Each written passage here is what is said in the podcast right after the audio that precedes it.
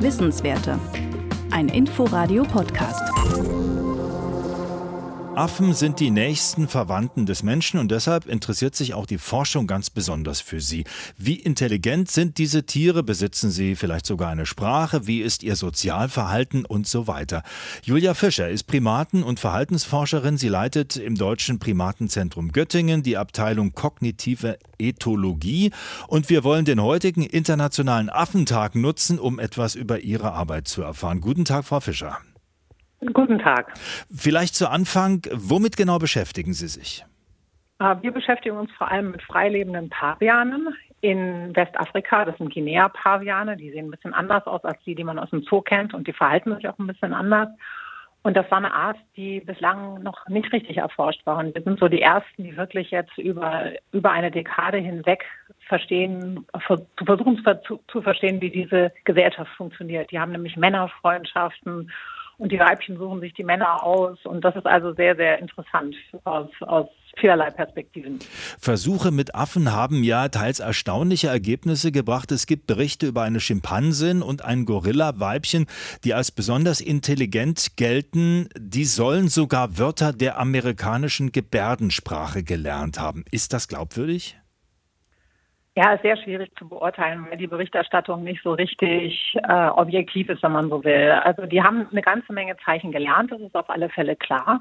Die Frage ist immer so ein bisschen, wie viel ist Dressur? Also wie viel ist denen antrainiert worden und wie viel haben die wirklich verstanden von dem, was sie machen? Und das kann man so, finde ich, sehr, sehr schlecht beurteilen. Aber auf alle Fälle ist klar, man kann Tieren oder auch vielen, vielen anderen Tieren wirklich beibringen.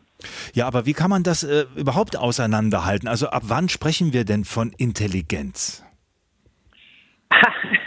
das ist schon die Frage, ist ein weites Feld. Also auf alle Fälle kann man sagen, intelligent ist, wer sich flexibel verhalten kann, wer eine Strategie auch ändern kann, wer sagen kann, ich passe mich jetzt etwas an einer neuen Situation.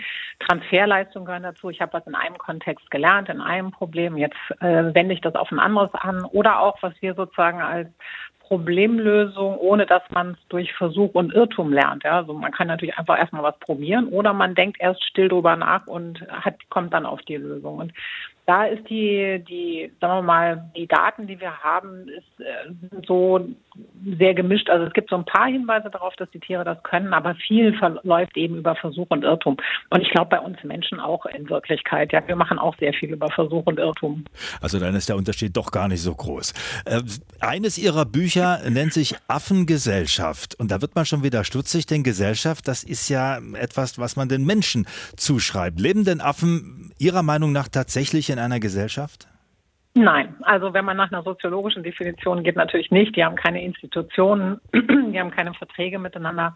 Aber das hat natürlich einen Augenzwinkern gehabt, ja, weil das Buch beschreibt ja auch sozusagen, wie ich in der Gesellschaft von Affen forsche. Ja, also das hatte so einen doppelten Boden.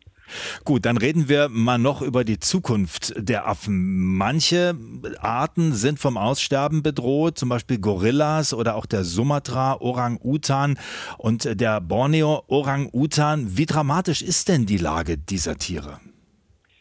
Also in Teilen wirklich extrem dramatisch. Und also es gibt so ungefähr 500 Primatenarten und wir gehen davon aus, dass etwa zwei Drittel als bedroht eingestuft werden und äh, ungefähr 15 Prozent äh, akut vom Aussterben bedroht sind. Dazu gehören die von Ihnen genannten Arten. Und das ist natürlich ein unglaublicher Verlust für uns, äh, für die Tiere natürlich, aber auch für uns zu verstehen, wie die Diversität, der, also die Vielfalt, die wir haben in den Lebensformen bei Primaten, das überhaupt zu ergründen und zu verstehen, wo das hergekommen ist, was ja auch dann wieder was sagt, wie sind eigentlich Menschen entstanden. Ähm, also es ist auf, in jeder Hinsicht wirklich dramatisch und ist das hat sehr viel mit, Entschuldigung, mit der Zerstörung der Habitate zu tun natürlich. Ja, ich wollte noch nachfragen, ist denn da noch was zu retten? Also was nehmen Sie da wahr oder müssen wir uns schon darauf einstellen, äh, dass es nicht mehr lange geht mit diesen Tieren? Beides. Man muss für alles tun. Ja, äh, es gibt ganz viele tolle Projekte, die sich eben darum bemühen, ähm, Habitate zu schützen, ähm, gegen Palmölplantagen, die Ausweitung der Palmölplantagen vorzugehen. Da kann man auch gut spenden. Jetzt vor Weihnachten ist ja immer so eine Zeit, wo man sich überlegt, ja, da gibt es also viele tolle Initiativen, wo man was für bedrohte Primatenarten tun Aber gleichzeitig muss man auch sagen, es ist, es ist nicht unbedingt sehr viel besser geworden. Ja, also es wird eher schlechter.